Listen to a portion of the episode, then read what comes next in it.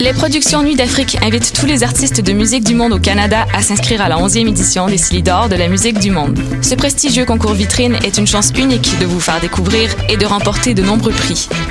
Vous avez jusqu'au 15 décembre 2016 pour soumettre votre candidature. Faites vite, les places sont limitées. Pour plus d'informations, www.silidor.com. Ça a commencé avec le Montignac. Après ça, il y a eu l'oriental puis l'occidental. J'ai aussi essayé le paléo, le 5-2, le californien, le Atkins. Des régimes, j'en ai fait un puis un autre. Mais je pensais jamais qu'un jour, je serais rendu au régime forcé. Le visage de la pauvreté change. Jusqu'au 24 décembre, c'est la grande guignolée des médias. Donnée chez Maxi, Provigo, Jean Coutu et Via Capital. Eh, j'ai un plan pour voir et écouter des shows gratuitement toutes les semaines. Le studio, c'est le podcast live de choc.ca. Toutes les semaines, retrouvez le meilleur de l'alternative musicale québécoise pour une session live et une entrevue. Vous pourrez suivre l'émission tous les mardis à 17h30 en vidéo direct sur le Facebook de choc.ca et en audio sur le site internet de la station. Et si vous avez manqué l'émission, pas de problème. Retrouvez le studio sur nos plateformes podcast et en vidéo sur YouTube. Musique.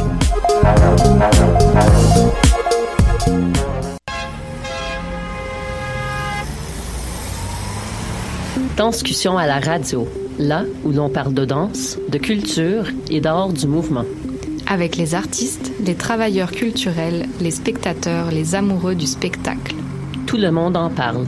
Tous les mardis de live sur choc.ca. Maudit que je m'endors. Je pense que j'ai besoin d'un café. Téléphone intelligent. Dis-moi où est le Tim Horton le plus proche. Fuck le Tim Horton. Quoi? Va donc au Salonger à la place au Salonger. Le café est vraiment bon, tu vas l'apprécier. C'est pas juste un jus de boîte que tu bois en attendant qu'il soit l'heure de tomber dans le jean à cochon. Situé au niveau métro du pavillon Aquin, le Salonger, c'est la place pour te sustenter. Qui était le premier sur Terre? C'était l'œuf ou la poule? Moi, non, moi non, est-ce que c'est la poule. Moi, c'est la poule. Il a bien fallu qu'elle sorte de quelque part, la poule. Parce que la poule, elle prend des œufs. La poule, elle est bien née quelque part, de l'œuf. Alors c'est quoi? C'est l'œuf ou la poule? L'œuf ou la poule Et bonsoir à toutes et à tous, c'est l'heure de votre rendez-vous avec l'émission de science L'œuf ou la poule, en direct sur la radio choc.ca ou quand la science prend le micro. Ce soir, moi-même, Tristan Lamour à l'animation, hein, place à la relève, place à la jeunesse. Daniel et Karine sont tous deux aphones ce soir, ils ont dû garder le lit, ils nous écoutent à la maison, on pense bien à eux. La saison de la grippe, donc du vaccin contre la grippe, certaines personnes ont peur des vaccins car ils les associent à l'autisme. Mmh. Qu'est-ce que le scientifique répond à ceux qui craignent les vaccins? Ouais.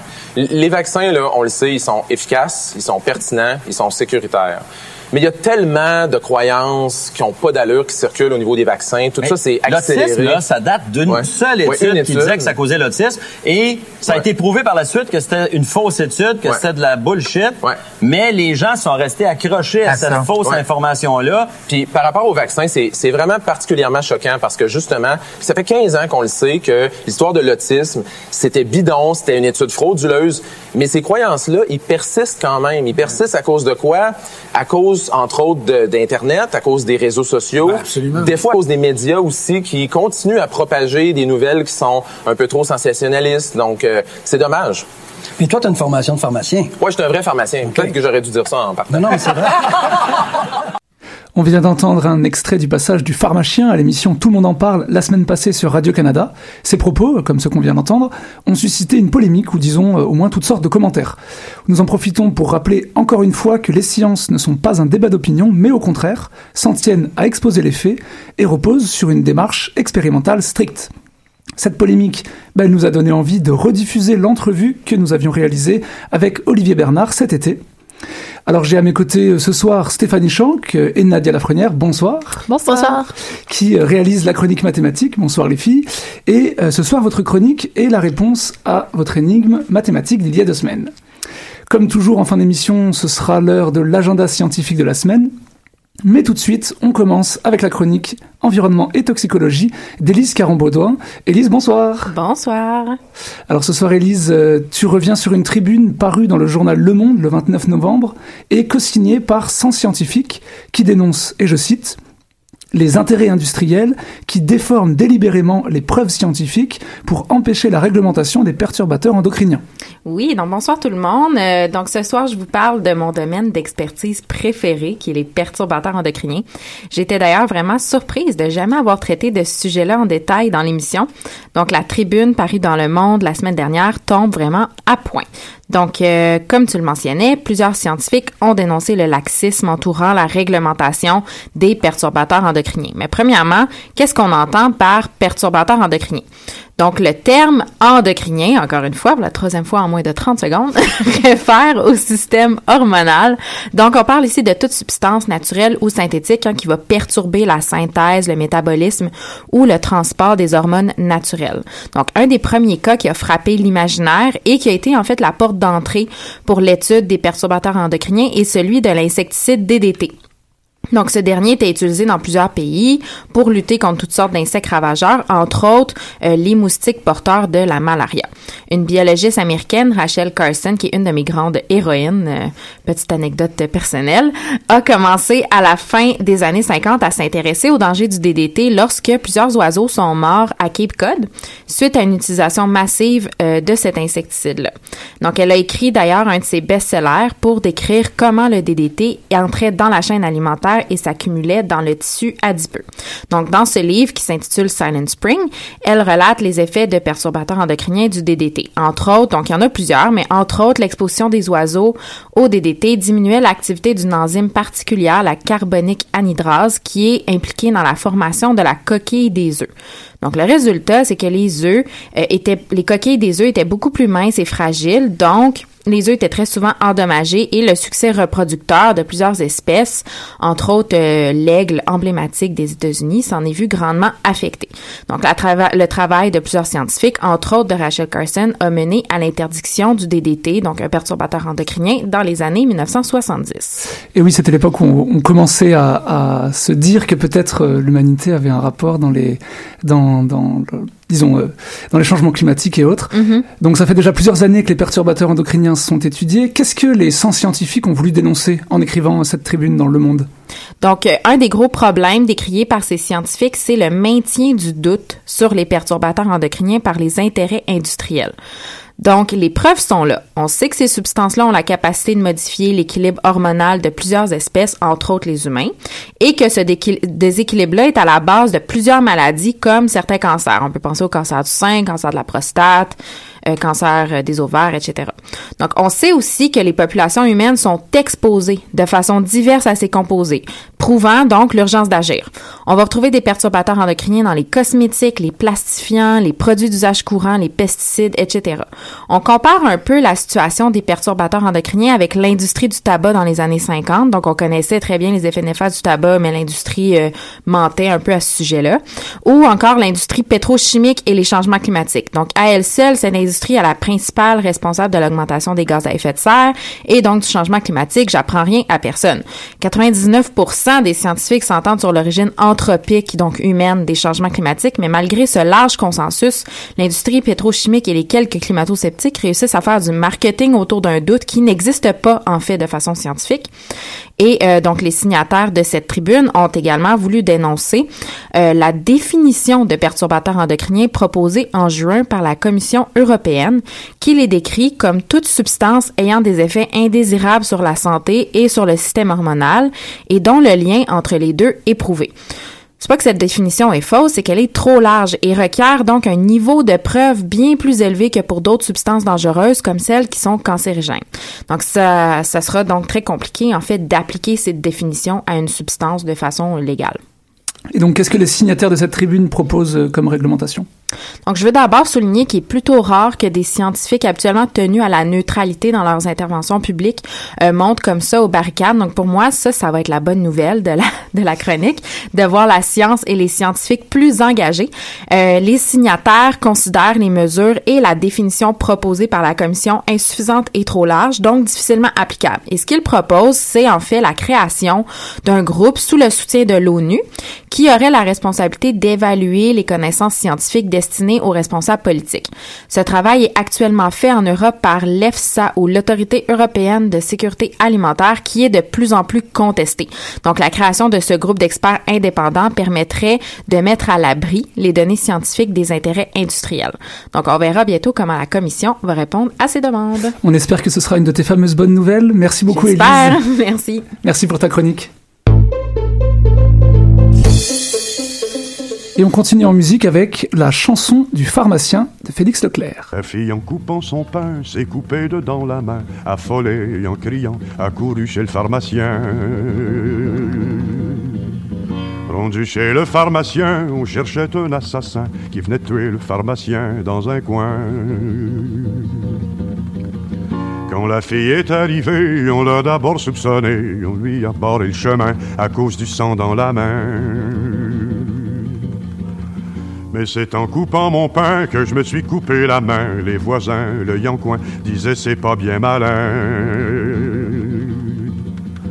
Elle a dit, bande de crétins, je vais vous faire voir le pain. Mais de pain, il y en avait point, il était dans le ventre du chien. Elle a ri et elle a jeun, que pensez-vous qu'il advint On l'a mise dans le moulin, elle sera pendue demain. Quand vous couperez le pain, ne vous coupez pas la main, surtout si un assassin vient de tuer le pharmacien. Vous êtes toujours à l'écoute de La Foule à Poule. On entendait euh, la chanson du pharmacien de Félix Leclerc. Alors euh, ce soir exceptionnellement, c'est euh, moi-même Tristan Lamour au micro. Karine et Damien sont malheureusement malades. Et ce soir, on fait une rediffusion, une rediffusion d'une entrevue qu'on a eue il y a quelques mois de cela avec le pharmacien justement. Alors euh, Olivier Bernard est un pharmacien qui a en partie délaissé son comptoir et ses étagères de médicaments pour se lancer dans la vulgarisation de la santé. Depuis 2012, il publie sur son blog Le pharmacien des billets euh, dessinés dans lesquels il s'attelle, selon sa propre devise, à simplifier la science et anéantir la pseudoscience. Il aborde des sujets aussi divers que la caféine, l'anxiété, les régimes alimentaires et même les hémorroïdes. Nous voyons avec lui ce qu'il motive, ce qui l'énerve et nous parlerons évidemment d'esprit critique et de vulgarisation de la santé. Et on continue tout de suite donc avec Olivier Bernard, le pharmacien. Donc pharmacien de profession, mais tu es aussi euh, vulgarisateur, blogueur, auteur de deux livres. Alors je vais citer les titres euh, pour pas dire de bêtises. Le pharmacien distinguer le vrai du n'importe quoi en santé et le pharmacien tome 2, le retour, guide de survie pour les petits et les grands. Ouais, exactement. Alors le blog date de 2012, c'était un, un, énorme succès en espace de 10 mois, mais la grosse année c'est vraiment 2015, là c'était la consécration avec la publication des deux livres, le succès et la reconnaissance aussi par l'ordre des pharmaciens qui t'a décerné un prix de l'innovation. Ben en fait c'est c'est gentil de me dire que c'était l'année de la consécration. J'avais jamais vraiment réalisé ça, sérieusement. Bon, c'est l'année de la consécration du vulgarisateur, peut-être pas du pharmacien. Ben, mais... ben c'est embêtant. T'sais, moi, sérieusement, je suis embarqué là-dedans en 2012 parce que j'avais besoin d'un passe-temps. C'était vraiment ça. Je m'ennuyais, j'avais besoin d'un passe-temps. Puis j'hésitais entre commencer à jouer de la guitare ou à starter un blog. Puis là, j'ai commencé à faire ça. Puis tu sais, ça a vraiment, ça a vraiment pris toutes sortes de, de directions différentes. Puis euh, je me suis comme laissé porter par la vague sans trop me demander où est-ce que ça s'en allait. Là. Fait que oui, c'est vrai que c'est passé pas mal d'affaires en 2015. Alors ça s'en va où? La prochaine étape, c'est quoi? La guitare ou un tome 3 il va y avoir un tome 3. En fait, là, c'est pas compliqué. Moi, mes décisions, je les prends en fonction de qu'est-ce qu'il a l'air d'être tripant à faire, puis qu'est-ce que je pense qui va être utile. Fait que si je pense que ça va être utile, puis que ça va être tripant, puis que j'ai le temps de le faire, je vais le faire. Fait que théoriquement, n'importe quelle porte sont ouvertes, mais pour le moment, euh, oui, je veux faire un troisième livre, oui, je veux continuer à faire mon site, euh, oui, j'ai un million d'affaires que le monde aimerait que je fasse ou que j'aimerais faire. Ça peut être bien, ça peut être bien des choses.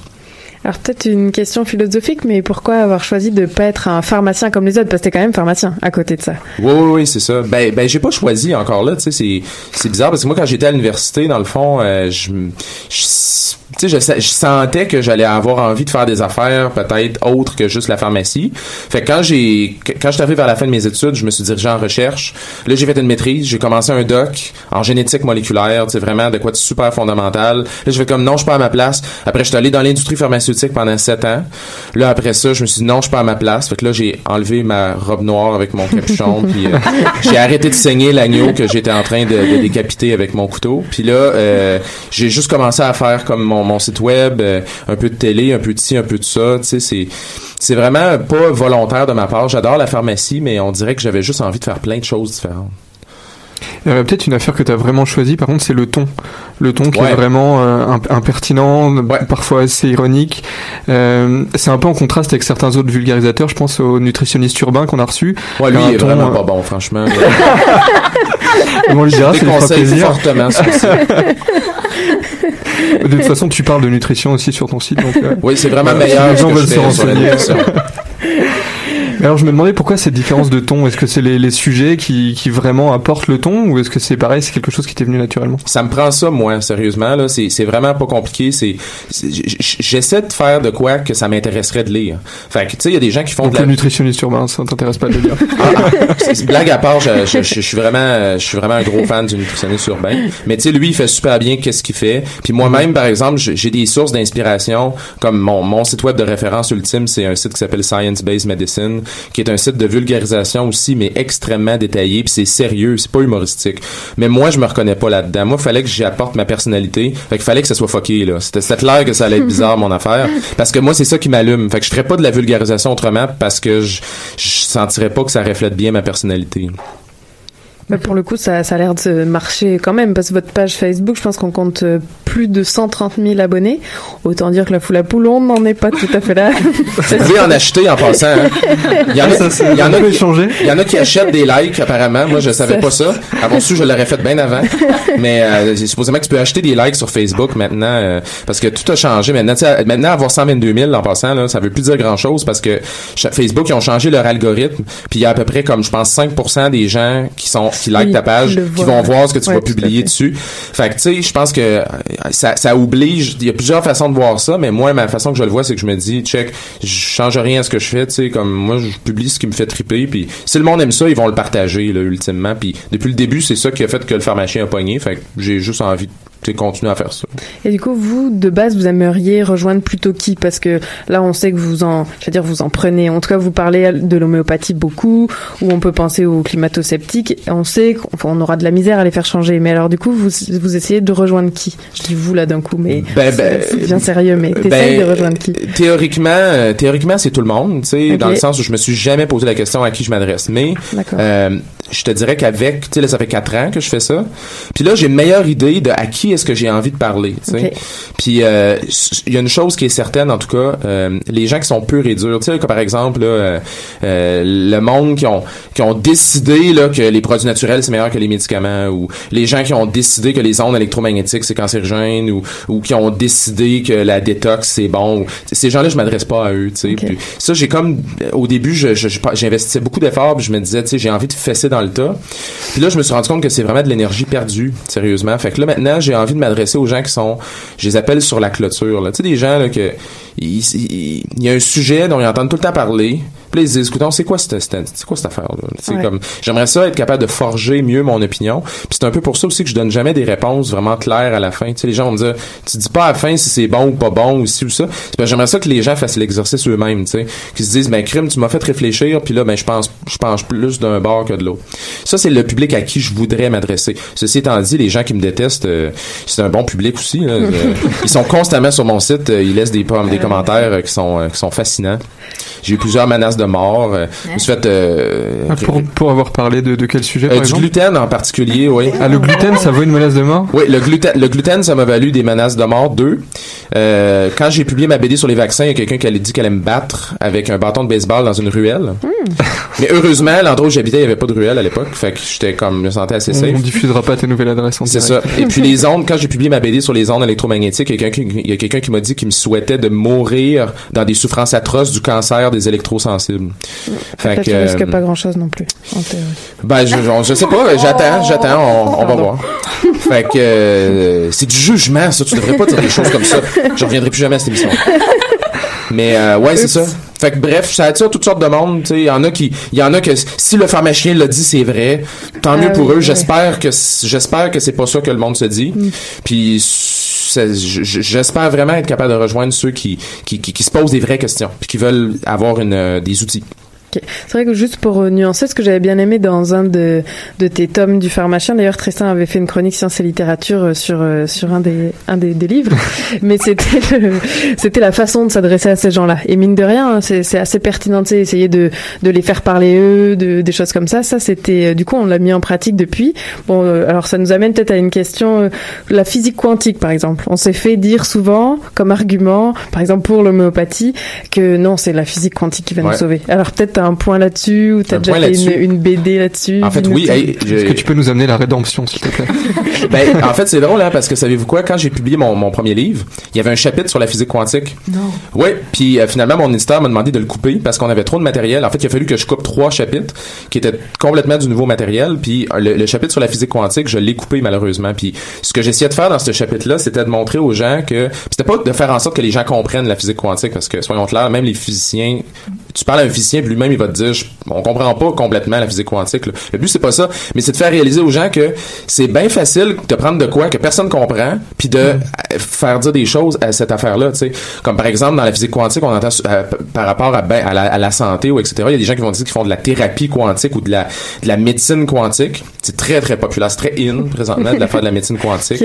Tu te décris comme énergéticien et puis tout ça. Puis euh, ce qu'ils font, par exemple, c'est qu'ils vont dire des affaires comme oui, mais en physique quantique, ça a été démontré que quand je te regarde, là présentement mon regard est en train d'influencer, est en train d'influencer les, les, les particules subatomiques dans ton être puis tout ça. Et puis ça, c'est démontré par la physique quantique, tu sais.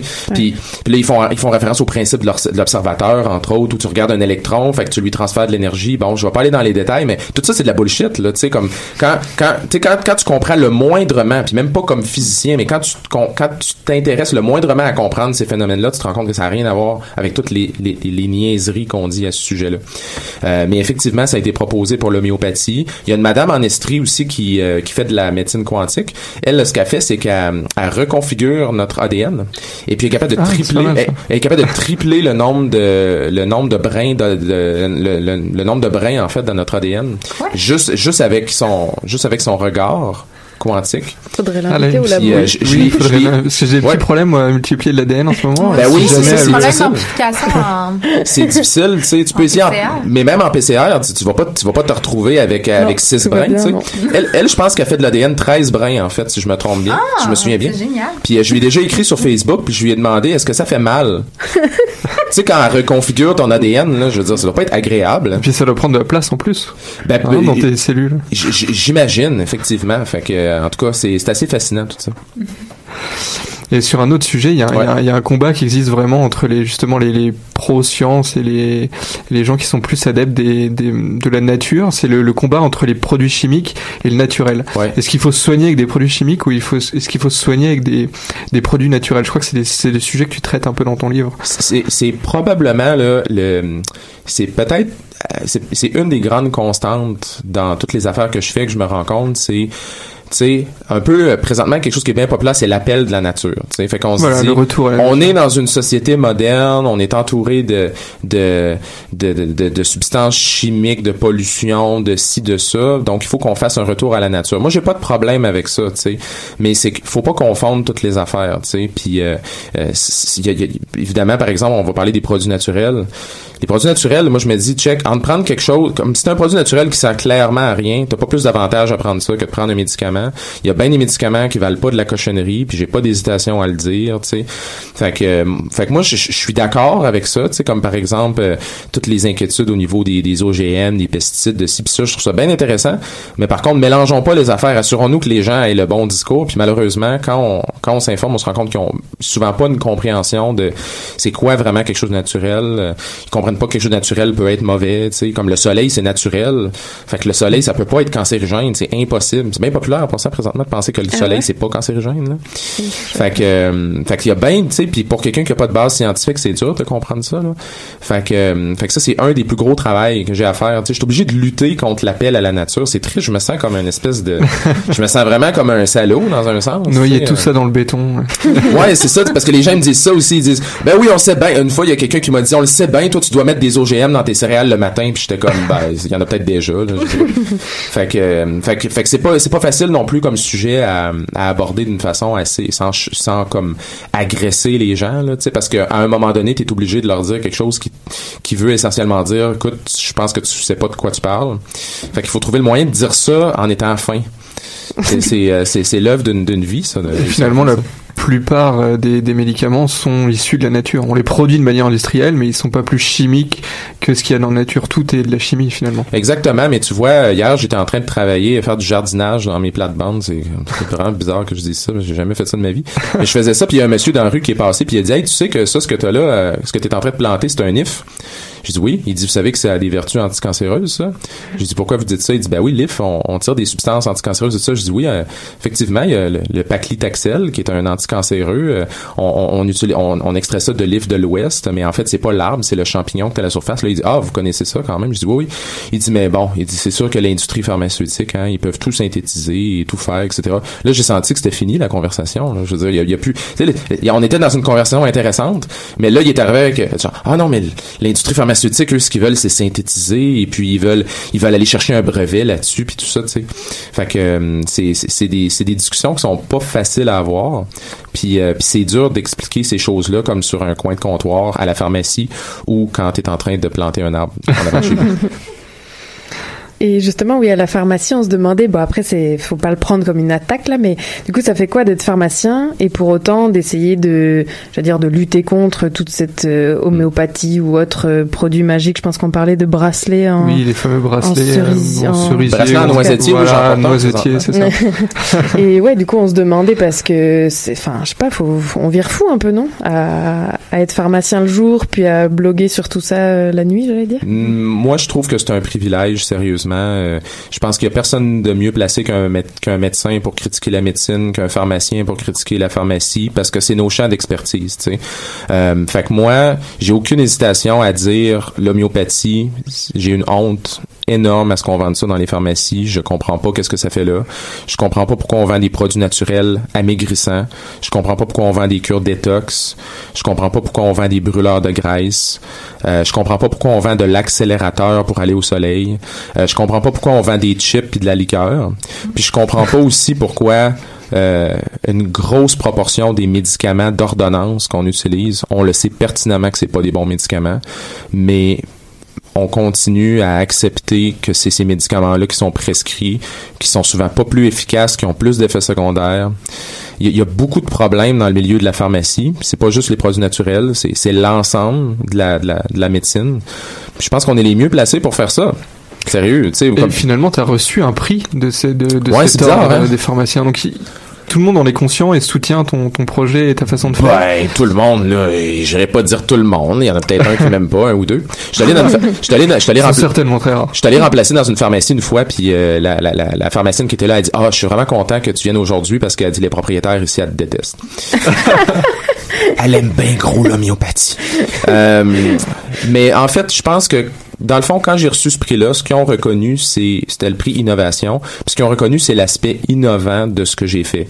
Puis euh, en quoi est-ce que c'est innovant? En fait, je pense que c'est parce que c'est une twist différente pour aller faire de la sensibilisation en matière de santé. Tu sais, euh, on est habitué. Il y en a beaucoup des vulgarisateurs, des vous en êtes vous aussi d'ailleurs. Euh, puis un jour, vous allez peut-être avoir des prix de vos ordres professionnels ou de vos associations. Tu sais, euh, je pense que moi c'est ça qui me reconnaissait essentiellement, c'est que j'ai trouvé une twist peut-être un peu différente. Je suis pas le pharmacien monotone ou, le pharmacien qui fait des chroniques, euh, euh, typiques. Je pense qu'il il reconnaissait le fait que j'ai trouvé une nouvelle façon un peu de le faire ou avec un ton, avec une attitude différente. Ça m'a coûté beaucoup aussi, ça. C'est des beaucoup de risques que j'ai pris. Euh, euh, j'ai mangé une coupe de claques aussi en faisant ça. Fait que euh, j'étais bien content d'avoir ce prix-là. C'était une belle, une belle reconnaissance quand ça vient de tes pairs, parce que tu te dis, ben, écoute, je dois faire de quoi de quand même pas pire. hein. C'est vrai, ça c'est une bonne question. Est-ce que ça vous a mis des obstacles pour, admettons, changé de pharmacie Parce que j'imagine là depuis, ça fait depuis 2004, si j'ai bien lu, que vous êtes euh, en pharmacie. Est-ce que depuis Ouais. vous en avez fait plusieurs ou toujours, euh, toujours dans la même ou- Ben moi j'ai toujours travaillé à temps partiel. Puis euh, dans le fond j'ai travaillé à temps partiel dans la même pharmacie Ah, pendant ok. genre je sais pas comme six ans. Après ça je me suis emmené à Montréal. Puis là ben là je travaille tu sais, dans des pharmacies euh, avec qui j'ai des petits deals là. Tu sais je fais une coupe d'heures pour eux puis tout ça, ça ça varie selon l'année. Fait que non c'est pas difficile de changer de pharmacie. Presque tous les endroits où je vais les gens font comme oh c'est le pharmacien sinon mais cool. Puis là ils s'attendent à ce que genre je fasse des jokes toute la journée. Tu sais là je suis comme non tu sais moi je suis comme tu moi, je suis comme non, je suis un pharmacien bien ordinaire, là. Tu sais, je fais ma job, puis euh, la seule, la seule affaire peut-être, c'est que, euh, tu sais, moi, ce qui me fait triper dans la pharmacie, c'est la communication. Fait que, je, je, veux pas être pla- je veux pas être, je veux pas être méchant en disant ça, mais moi, le travail de laboratoire typique de pharmacie, euh, souvent, je trouve ça, je trouve ça un peu plate, tu sais. Puis je dis pas que c'est plate, puis je, je trouve ça magnifique que les pharmaciens le fassent, mais, mais moi, ce qui me fait triper dans ma profession, c'est vraiment la communication. Fait que quand j'accroche un patient qui a, qui, qui- a envie qu'on jase, là, on jase en tabarnouche. Ouais, bah, je pense que nous c'est un peu pareil pour la plupart d'entre nous ce soir. hein. C'est qu'on est content d'être au labo, mais on aime bien être là ici. Ouais, c'est ça, exactement. On a tout un désir de communication, ouais. tout à fait.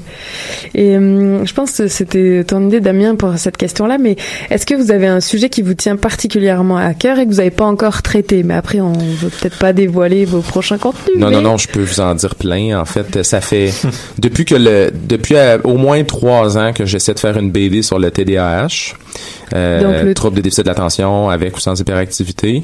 Euh, C'était une grande, grande mode, ça. On a traité énormément d'enfants en Amérique du Nord, beaucoup aux États-Unis aussi. Ouais, ben tu sais, c'est parce qu'il y a, il y a énormément de, il y a, il y a plein de nouveaux diagnostics. Il y a beaucoup, il y a une, il y a une, une grosse utilisation des médicaments. Puis là, la, la, la grande question, c'est est-ce qu'on, est-ce qu'on prescrit trop de médicaments? Tu sais, est-ce que, est-ce qu'il s'en prescrit trop ou trop facilement ou etc. Fait que, fait que ça, ça fait au moins trois ans que j'essaye. Mais puis tu sais, les gens ils comprennent pas des fois pourquoi est-ce que je, pourquoi est-ce que je la fais pas la BD sur le TDAH. Mais c'est que moi, c'est pas le sujet qui m'intéresse, c'est l'angle. Fait d'avoir des sujets, je vais en parler là, je vais parler du, je vais parler de n'importe quel sujet. Mais l'affaire c'est que ça me prend un angle. Comme quand j'ai parlé du vaccin contre la grippe, par exemple, euh, je voulais pas parler du vaccin contre la grippe. Fait que finalement, je me suis basé sur Game of Thrones, puis j'ai fait une, BD médiévale avec des, chevaliers qui se battent contre des bébites. Euh, pour le TDAH, le TDAH, j'ai pas encore trouvé le, j'ai pas encore trouvé l'angle. Puis l'autre BD que je veux faire, c'est sur l'allaitement. J'avais commencé à la faire au début de l'année, puis j'ai choqué. j'ai choqué à moitié de la BD. J'ai décidé que j'avais trop la chienne. Fait que on dirait que je suis encore trop heureux pour la faire cette BD là Pourquoi? malheureusement. C'est probablement le sujet le plus sensible que je peux imaginer. Je pensais que je pensais que les Ah, il y vaccins. a les pour, les contre, il y a les gens qui... Ben, je sais pas s'il y a des contre là. J'espère qu'il y a pas des gens contre l'allaitement quand même. Mais euh, mais c'est ben, c'est encore drôle. Il y en a peut-être là, mais euh, c'est pas moi en tant entre autres. Je, je voulais faire une BD pro allaitement, mais une BD qui remet quand même en perspective toute la pression qu'on met sur les femmes, puis se demander, donc toute cette pression là qu'on met, c'est-tu justifié scientifiquement? Puis euh, j'ai vraiment choqué carrément. Je l'ai fait lire à ma blonde, puis elle m'a dit publie pas ça, puis j'ai fait comme Bon, c'était peut-être mieux de l'écouter alors. probablement. 50% de la population contre vous après, ça commence à faire beaucoup. Ben, hein. c'est parce qu'un suicide professionnel, je peux le faire dans cinq ans. tu sais. Je suis pas obligé de le faire tout de suite. tu sais. Je peux en profiter de ce que j'ai en ce moment. Puis dans cinq ans, je ferai un suicide professionnel en publiant une BD sur l'allaitement. Il faut savoir terminer sur une fin un peu euh, épique. Triomphale. Alors je pense qu'on a une question dans notre public. Hey, on a un public. Alors. Ils sont bien silencieux d'ailleurs. Alors, Ils on sont comme- Ils sont comme dans le noir, là, tu dans un t'approcher du micro. on les voit Alors vas-y. Moi, je me demandais, c'est quoi le sujet sur lequel tu as eu le plus de difficultés à travailler que tu as déjà publié? De, de difficultés pour quelle raison? Mon Dieu, euh, soit le sujet était difficile à vulgariser, soit tu disais shit, comment ils vont réagir une fois que ça va être publié, mais que tu, tu l'as quand même déjà fait.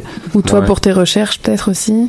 Euh, en fait, euh, je, dirais, euh, il y a eu des, sujets qui m'ont pris plus de temps, comme par exemple, la, j'ai fait une BD sur les ondes électromagnétiques au début de l'année. Elle m'a pris un an à faire. Puis euh, ben un an, j'ai pas passé un an à temps plein, mais je veux dire entre le moment où j'ai décidé de la faire puis j'ai commencé à travailler dessus et le moment où elle été finie, elle a pris un an. Pourquoi? Plusieurs raisons. Premièrement, c'était un travail de collaboration. Puis moi, je suis pas un gars d'équipe. Moi, je suis un gars qui travaille solo. Je suis full solitaire. Travailler en équipe pour moi, c'est un cauchemar. Fait que, euh, fait que finalement, c'est- je trouve ça, je trouve ça laborieux de, de faire des back and forth puis tout ça. Puis surtout le sujet, pour moi, c'était comme tout nouveau. Fait qu'il a fallu que, il a fallu que j'apprenne toute la base. C'était long. Euh, j'ai reviré mes affaires trois, quatre fois de bord. Fait que ça, ça a été la plus longue. Puis étonnamment, mes BD les plus controversées, entre guillemets, ça a tout été les plus faciles à sortir.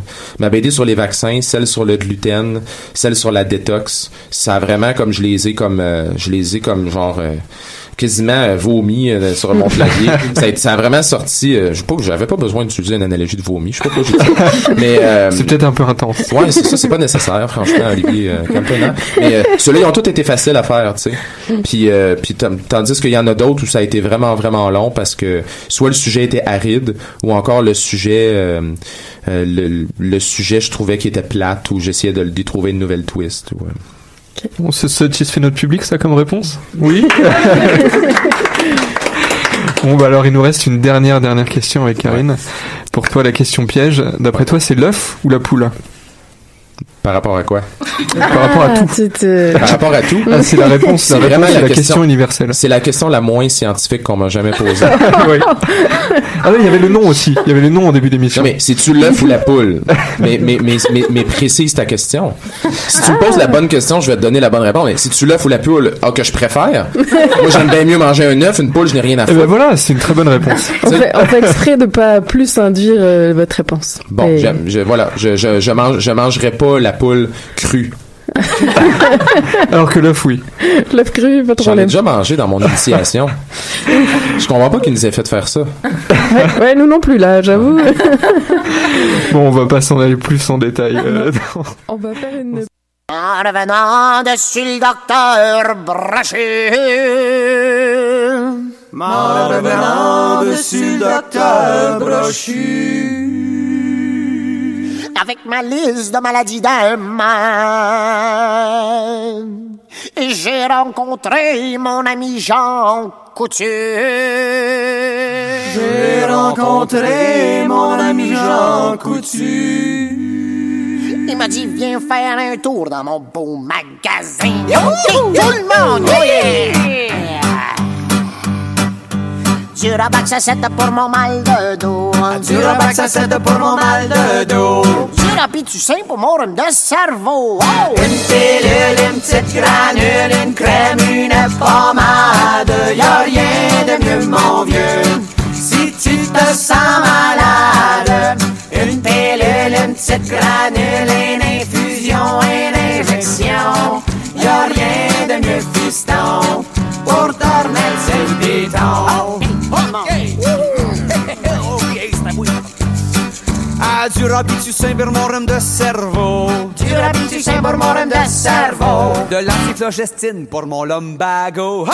Une pilule, une petite granule, une crème, une pommade. Y'a rien de mieux, mon vieux. Si tu te sens malade, une pilule, une petite granule,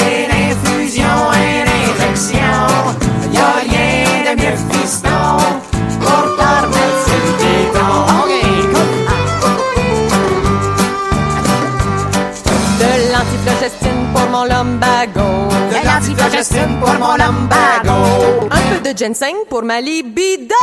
Une pilule, une petite granule, une crème, une pommade. Y'a rien de mieux, mon vieux. Si tu te sens malade, une pilule, une petite granule,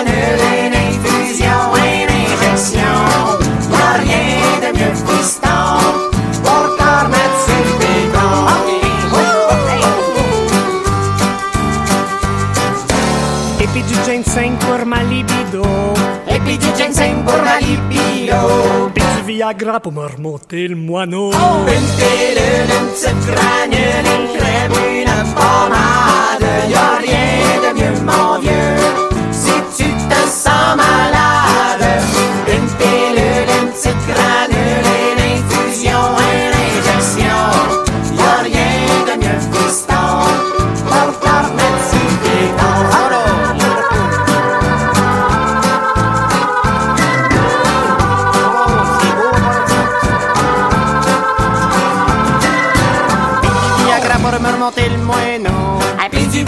pour me remonter le moineau. De la nicorette parce que je fume ben trop. Une pilule, une petite granule, une crème, une pommade.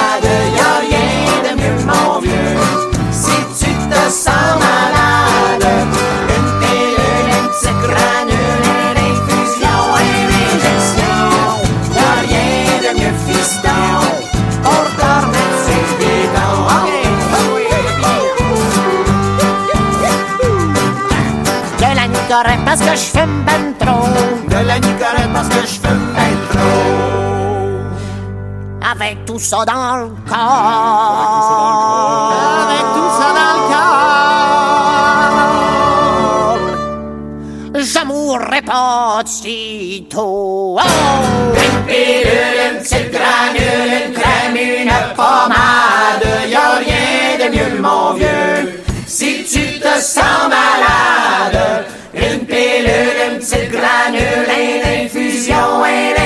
Injection. Y'a rien de mieux, fiston, pour te remettre sur le piton. Y'a rien de mieux, fiston, pour te remettre sur le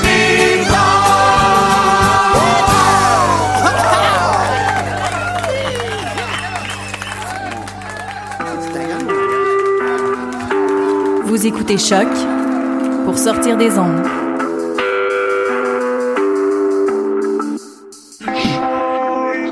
Podcast, musique, découverte. Sur choc.ca. Vous êtes toujours à l'écoute de l'œuf ou la poule. On entendait Remède miracle, mes aïeux. Alors Nadia, Stéphanie et Elise en feu dans le studio. Elles m'ont demandé un rappel en fin d'émission. Et euh, avant ça, on réécoutait l'entrevue qu'on a eue avec le pharmacien il y a quelques mois de ça. Euh, entrevue euh, très très intéressante qu'on a décidé de vous rediffuser euh, ce soir euh, par rapport à l'actualité du pharmacien et à sa présence à l'émission Tout le monde en parle la semaine passée. On en profitait en réécoutant l'émission pour euh, terminer un, bac- un petit paquet de biscuits chinois, toujours source de bons conseils. Moi, j'ai eu le droit à le connaissance et la clé. Je vais garder ça en tête et puis on continue avec la chronique mathématique de Nadia et Stéphanie. Euh, Aujourd'hui, on vous parle euh, euh, de la crise. Vous nous parlez, pardon, de la crise des fondements en mathématiques. On verra que c'est lié d'ailleurs à votre énigme d'il y a deux semaines que vous nous rappelez? Oui, exactement. Donc, dans la ville de l'étranger, la loi force le barbier, un homme, à raser tous les habitants masculins du village qui ne se rasent pas eux-mêmes et seulement ceux-ci. Alors, on vous demandait qui coupe la barbe du barbier. En fait, on va regarder les solutions possibles. Donc, si le barbier coupe sa propre barbe, alors il ne, il ne respecte pas la condition de ne raser que les habitants qui se rasent pas eux-mêmes. Donc, c'est quelqu'un d'autre qui coupe sa barbe, ce qui contredit que le barbier est le seul à couper la barbe des habitants qui se rasent pas eux-mêmes. Le raisonnement qu'on vient de faire aboutit à une absurdité, ce qui fait qu'on appelle cette énigme le paradoxe du barbier. Une façon de s'en sortir, ce serait de dire, par exemple, qu'un tel barbier n'existe pas. Et en fait, le paradoxe du barbier, c'est une version un peu plus didactique d'un autre paradoxe qui se nomme le paradoxe de Russell, euh, qui porte, lui, sur la théorie des ensembles. Donc, dans ce paradoxe-là, on considère un certain ensemble qui existe réellement, puis c'est avec cet ensemble-là qu'on va arriver à une contradiction. On peut donc pas s'en sortir comme avec le barbier en disant qu'il n'existe pas parce qu'on sait que l'ensemble existe pour vrai. Ça a dû être quand même assez difficile à avaler pour les mathématiciens, non? Oui, puis pour bien le comprendre, on va remettre ça, euh, ce paradoxe-là dans le contexte avec un brin d'histoire des mathématiques. Jusqu'aux années 1850, les mathématiciens étaient convaincus que les mathématiques étaient un ensemble de vérités absolues. Mais d'un autre côté, on remarque aussi que le développement des mathématiques était pas super logique.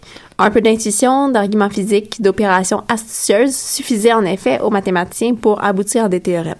À un certain moment, on est arrivé à inventer des théories surprenantes, notamment en géométrie, et là, ça a un peu plus dérangé. Donc, vous connaissez probablement la géométrie euclidienne. C'est la géométrie qu'on apprend à l'école et dans laquelle on dit notamment que deux droites distinctes sont parallèles exactement si elles touchent jamais. On dit que ce dernier fait, c'est un axiome, c'est-à-dire c'est une règle de base qu'on suppose vraie. Et une des questions qu'on peut se poser en mathématiques, c'est euh, si on enlève un axiome, est-ce qu'on est toujours dans une théorie qui va se tenir? Puis il se trouve que dans le cas de la géométrie, il y a des, mathématiciens qui ont développé une autre sorte de géométrie dans laquelle deux droites parallèles se croisent toujours. Et c'est la géométrie euh, projective, j'allais dire productive, mais non, projective. Puis euh, c'est une théorie qui est cohérente en soi. Et donc c'est pas vraiment surprenant de voir que cette théorie-là, ça a un peu bousculé l'histoire des mathématiques, puis que ça a créé une sorte de remise en question. Ces théories-là, qui sont plutôt non conventionnelles, ont fait en sorte que les mathématiciens se sont posés des questions sur leur démarche et se sont mis à réfléchir sur les fondements des maths. Une des pistes qui a été comme à ça a été d'utiliser la théorie des ensembles. Comme son nom l'indique, cette théorie utilise comme base les ensembles et définit à partir de ça les fonctions, les entiers naturels, les nombres rationnels, etc. Et c'est à ce moment-là que le paradoxe de Russell est venu enfoncer le clou dans, en mettant le doigt sur une contradiction dans la théorie des ensembles. On est retombé dans une grande remise en question et c'est ça qu'on a appelé la crise des fondements en mathématiques. Et comment les mathématiques ont tenu bon face à ce défi de taille? Ben, un des remèdes face à ça, c'était le succès des mathématiques pour interpréter et prédire les phénomènes observés, notamment en physique. Mais clairement, c'était pas suffisant de seulement voir qu'il y avait des applications. On voulait aussi donner un sens à cette discipline puis en établir les fondements. Puis c'est comme ça que sont nées trois grandes écoles de pensée, l'intuitionnisme, le logicisme et le formalisme, et on va vous les présenter une par une. Pour les intuitionnistes, un objet existe juste si on peut le construire. Par exemple, si on veut démontrer qu'il existe un centre de gravité à n'importe quel solide, autrement dit un point du solide qu'on pourrait poser sur une baguette pour qu'il tienne en équilibre, on doit donner une règle qui permet de calculer ce point-là du solide. Ça veut dire que quand on est devant un problème de la forme existe-t-il un objet qui fait telle chose, ça suffit pas de répondre oui, on doit dire c'est lequel, dans le cas où il existerait bien sûr. Puis une autre caractéristique des intuitionnistes, c'est qu'ils rejettent la preuve par contradiction. Une preuve par contradiction, c'est par exemple de faire l'hypothèse qu'une chose existe, puis démontrer à partir de là que ça crée une situation qui est impossible. Donc en faisant ça, on démontre que la chose qu'on a supposée au début peut pas exister. Puis c'est pas, pas mal ça qu'on a fait avec le barbier. On a supposé qu'il existait, et là on a fait une suite de raisonnements pour arriver à une contradiction, puis on a conclu que la seule solution, c'était finalement que le barbier n'existe pas. Mais bon, eux, ils rejettent ça. Et l'ironie de la chose, c'est qu'un des pères de l'intuitionnisme, Brouwer, utilisait des preuves par contradiction pour ses théorèmes, tout en les critiquant d'un point de vue philosophique. Donc ça, c'était les intuitionnistes. Vous nous parlez maintenant des logicistes, c'est ça? Oui. Donc pour les logicistes, comme Russell justement, les mathématiques sont une extension de la logique. C'est-à-dire qu'on peut réduire les théories puis les concepts mathématiques à la logique. Et donc, le but principal du logicisme, c'est de définir une espèce de système logique global et toutes les branches des maths seraient alors que l'application de ce système-là global. Un des problèmes avec cette théorie-là, du moins pour les mathématiciennes et les mathématiciens, c'est toute la lourdeur qu'elle comporte. Certaines idées de base deviennent très compliquées à définir, par exemple la notion d'égalité, parce qu'on veut définir ce concept-là, je le rappelle, de façon globale. On veut donc définir tous les types d'égalité possibles simultanément. L'égalité pour deux nombres, pour deux formes, pour deux fonctions, etc. Et alors finalement, le formalisme, qu'est-ce que c'est? Donc, dans le formalisme, comme dans le logicisme, il y a une grande place accordée à la logique, mais on considère plus que les mathématiques en sont une simple extension. Et plutôt que de créer une logique qui englobe toutes les mathématiques, on crée un système logique propre à chaque branche des mathématiques, comme la géométrie, l'algèbre et l'arithmétique. Chacune de ces branches-là possède ses propres axiomes, son contenu mathématique, ses concepts et ses règles de déduction des théorèmes. Et les, les mathématiques, voyons, les méta, non, les mathématiques sont à ce moment-là vues comme la réunion de tous ces systèmes formels. Et ça nous permet notamment d'éviter le problème de définir l'égalité de façon universelle, comme on a vu tantôt. Et alors aujourd'hui, qu'est-ce que la communauté mathématique a retenu de ce débat? Ben, il y a le formalisme qui s'est nettement démarqué des autres systèmes, notamment parce que les preuves modernes sont construites à la façon des formalistes. On définit aujourd'hui le cadre dans lequel on se place, qui détermine les axiomes qu'on va pouvoir utiliser. On utilise les mêmes règles de déduction que les formalistes aussi. Par contre, la façon de faire est beaucoup plus ancrée dans la réalité que ce que faisaient les formalistes. Il faut dire quand même que le débat sur les fondements euh, des mathématiques, c'est plutôt maintenant dans la sphère philosophique et que c'est beaucoup moins central dans le travail euh, des mathématiciens. Merci beaucoup les filles pour cette chronique avec plein de mots en is, en hic et en ancien. On a fait des exercices de diction cet après-midi. Alors maintenant, vous nous présentez l'énigme de la semaine. Oui, et pour faire ça, je reviens sur un événement dramatique de la dernière semaine, quand Stéphanie m'a emprunté ma chaîne et l'a brisé en six petits morceaux. Mais Bon, ça va quand même rester mon ami, je vous rassure, là, parce qu'elle a bien fait ça. Chacun des six morceaux comporte cinq anneaux. J'ai donc six chaînes, composées chacune de cinq anneaux, puis j'aimerais quand même les fusionner pour en faire une seule longue chaîne fermée, pour ramener ma chaîne comme elle était. Puis ça coûte un dollar à chaque fois que le bijoutier ouvre un anneau et le referme. Fait quand je suis allée le voir, il me dit que comme il y avait six chaînes, ça coûterait 6 dollars pour fermer le collier. Mais là, avec euh, les talents d'Élise, pour euh, négocier. Ah J'ai oui. réussi euh, à le convaincre que, vu sa grille de tarifs, 5 dollars était suffisant. Puis là, je vous demande cette semaine, d'après vous, comment j'ai fait ça?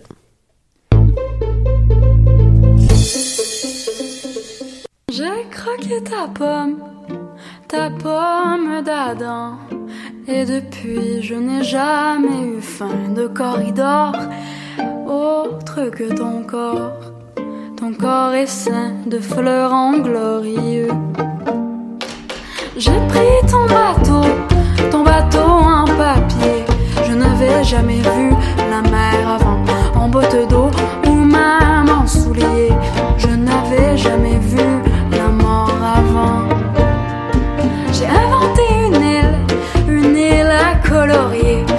je n'ai rien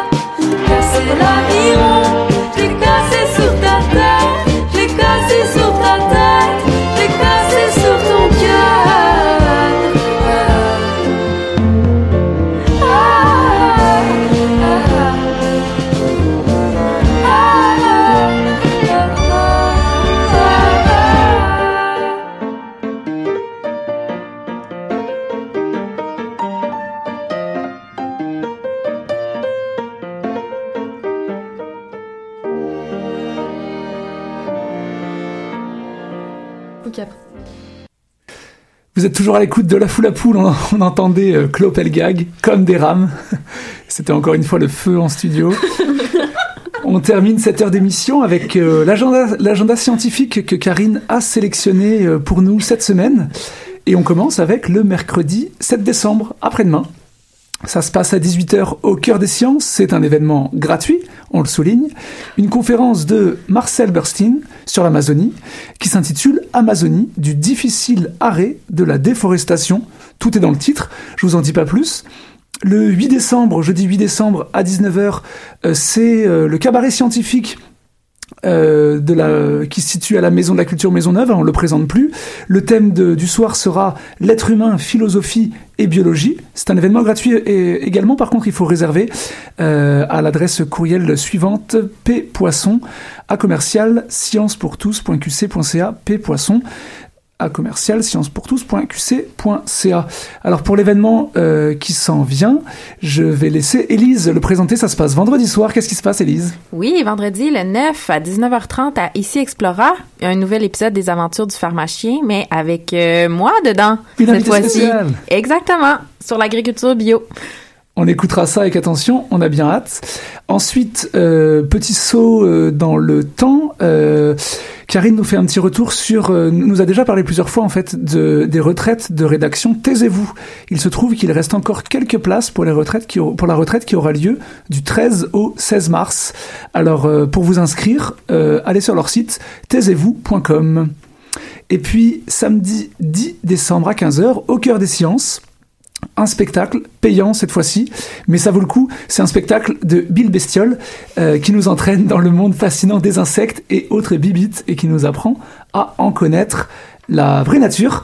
Euh, J'ai terminé pour euh, l'agenda scientifique. On avait envie de vous rappeler ce soir, peut-être un petit peu par rapport à à l'offensive, euh, disons, euh, sur les réseaux sociaux qui a eu lieu contre, euh, contre le pharmacien, qu'il est, euh, il est nécessaire de, de parler de ce qu'on fait, il est nécessaire de parler de la science. Puis Karine nous a concocté une petite liste de toutes les émissions de radio, toutes les autres émissions de radio qui, comme le Fou la Poule, chaque semaine ou à d'autres échéances, euh, parlent de science et, euh, et, nourrissent, euh, et nourrissent les disciplines.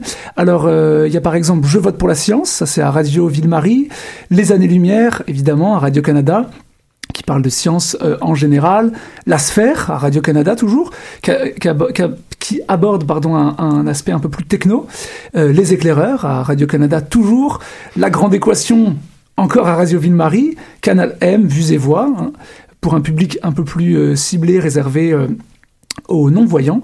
Et puis euh, La Nature selon Boucard, toujours sur Radio-Canada, euh, on le présente plus, Humour et Biologie, présente d'ailleurs euh, assez souvent, bah, toujours d'ailleurs, en direct du, du Parc La Fontaine. Ça, ça, se, ça c'est pendant l'été.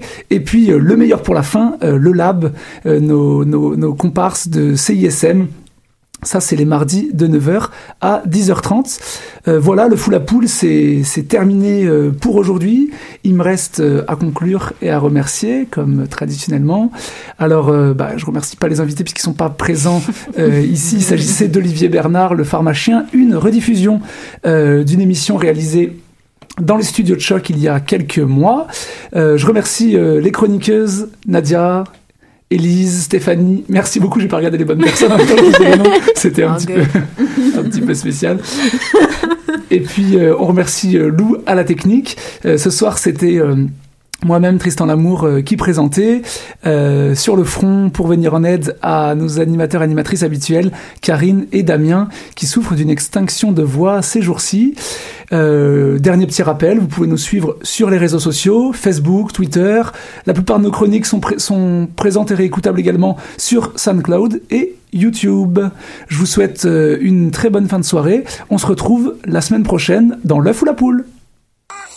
Qui était le premier sur Terre C'était l'œuf ou la poule Moi, non, moi, non, est-ce que c'est la poule Pour moi, c'est la poule. Il y a bien fallu qu'elle sorte de quelque part, la poule. Parce que la poule, elle prend des œufs. La poule, elle est bien née de quelque part, de l'œuf. Alors, c'est quoi?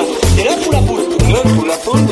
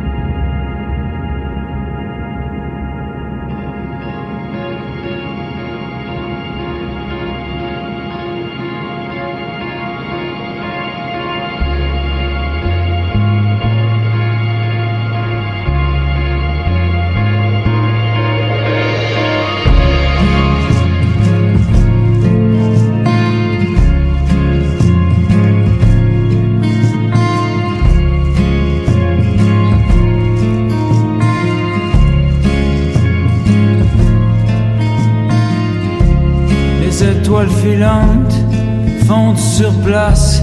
Y a plus rien qui me tente. Qu'est-ce que tu veux qu'on fasse? Qu'on reste debout?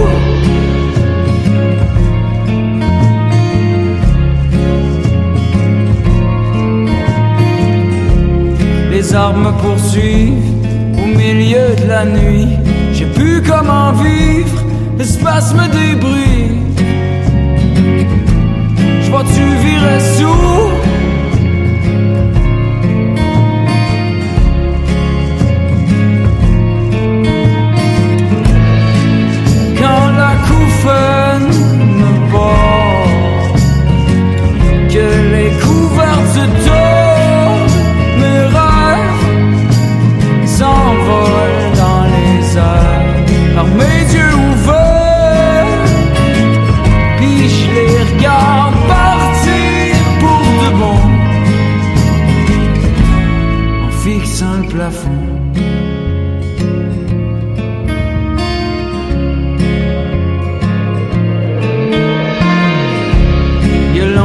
J'ai joué, rafraîchi le ciment.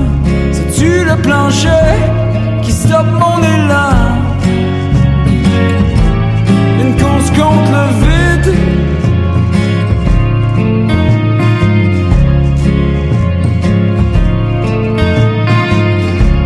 Le temps avance vite pendant que je rentre. C'est vide ou léger en arrière des temps. En silence.